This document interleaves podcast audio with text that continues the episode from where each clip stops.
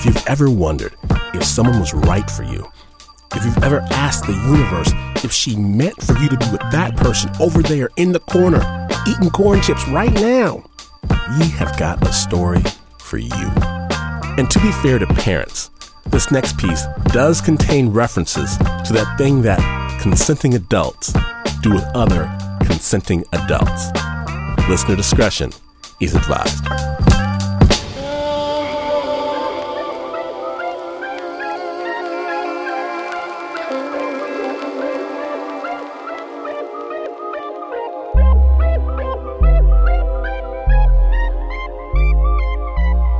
It was October 4th, 2002. It was a Friday, and uh, I had spent the night at my friend Dean's house. And we had known each other already for a couple of years, but had only been dating for a few months. And our relationship was very confusing to me. Dean wasn't the kind of guy that I thought I wanted. I had this whole list. You know, I, I, sat down and I made the list of sort of qualities that I admire in a person and who I want my ideal partner to be. And that person on paper was not Dean. And yet I couldn't seem to walk away. I remember waking up that morning in his bedroom and making love with him on his bed and and even in the moment lying there thinking I think that actually tops them all. And then I just wanted to get up. We had this plan to go hiking that day. We were going to check out Charmlee Park in Malibu. So I insisted that we get up. And I just felt really uncomfortable the whole time we're driving, going through all of these deliberations. Is this where I wanted to be? Is this who I want to be with? I couldn't figure out what I wanted, but I needed to know, and I needed to know immediately, and I needed to know permanently. So we get to the park and we find the trailhead and we start walking. And the whole time that we're hiking, I'm continuing this internal debate. We spotted an oak grove. And so we left the trail and we went into this oak grove. And I saw this impeccable tree. And I'd always climbed trees ever since I was little and had never really stopped. Dean had his back to me, and I just started to climb. And when he turned around, I was I don't know, 20, 25 feet up already. And I was standing in this tree, and I my left hand was resting on this little smaller branch. And Dean started telling this really long joke, and I was very impatient with this joke. And I hear this loud crack. I knew as soon as I heard it what had happened. I knew that the branch my hand was resting on had broken, and I realized I'm going to go down and that there is nothing I can do about it. If I had thought for a moment that I could have kept myself from hitting the ground, I would have fought. But it was so clear that there was nothing I could do, and I let go of everything. And all that noise in my head just went silent. And this like euphoria came over me. And I became incredibly interested in everything around me like the leaves and the color of the bark. I had time to look at all of that. I had time to notice how glorious it felt.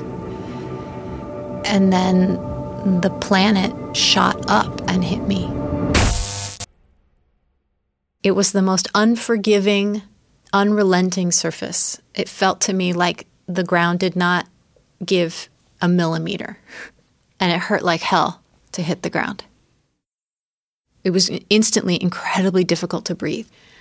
And by that time, Dean had dropped down next to me and, you know, was asking me if I was okay. And I said, Where are my legs? And he, he was sort of like, What are you talking about? Right here. And I saw him reach out with his hand. And so I got curious and I reached down myself where he had reached. And I felt this incredibly smooth and silken surface that I did not recognize. And I said, What is that? And the color drained out of his face, and he said, It's your leg. I could hear the sirens bouncing off the canyon walls on their way in, and I knew they were for me. And I was staring up at the leaves and the branches above me, hearing myself say, Everything that you need to know about your life is happening right now. So pay attention. I had broken my back and crushed my spinal cord. So I had been instantly and completely paralyzed from the waist down on impact. There it is. The hardest part was having to admit that I had no sexual sensation. My surgeon asked me to check if I had any, and I knew before he asked me that I had no sensation. But having to admit that to another person was much harder than just knowing in my own mind. And I think it represented the magnitude of what I was losing. And it was not just a little bit ironic. Here I had had literally the best sexual sensation of my life, what, four hours before that or something? and then I lost all sensation. I went to a Craig Rehab Hospital in Colorado, um, a specialty hospital for spinal cord injury. And it was there that it, it truly there's nothing that brings home the reality of a spinal cord injury like being in a place where everyone has one. And you start to realize the club you've just joined. And it's hard to stay hopeful. I didn't want visitors from home during that time. My friends would say, you know, should we come visit? And I would say no. And Dean, too. I didn't want him to come. I would talk to him every day. And he even checked with my ex boyfriend who knew me much better. And he said, just go, the ex. Just get on a plane and go. Don't listen to her. And Dean, I guess feeling insecure about that advice, checked with me. And I said, absolutely not. That's the worst thing you could do. Don't you dare get on a plane and just come out here. But I think that um, what happened is what always happened between Dean and I, which is that his persistence eventually trumped my ambivalence.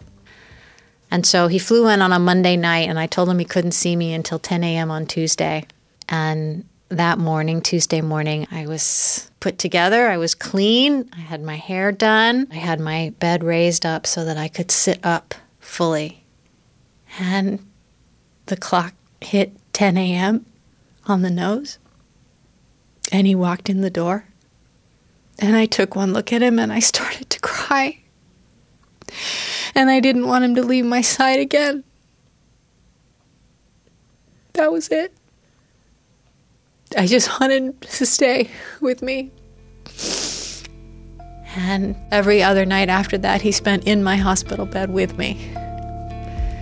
But I was so hungry for his touch, and the safety of that, the familiarity of it, the hope of it, that my life could still be good, that there could still be something really beautiful and spectacular and golden about it. And so it wasn't a question, it wasn't a debate, there wasn't any discussion about it. It just happened. The next thing I know, we were kissing, and we just sort of figured it out. I think it was affirming that we were still alive and that that mattered. That you can lose really almost everything. But if you're still alive and you have each other, you still have more than you've lost.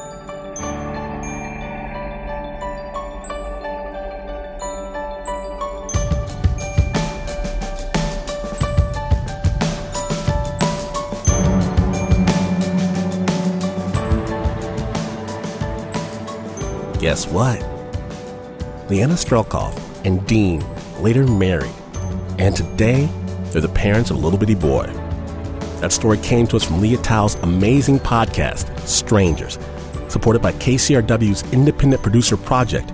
Find a link to the Strangers program on our website, snapjudgment.org.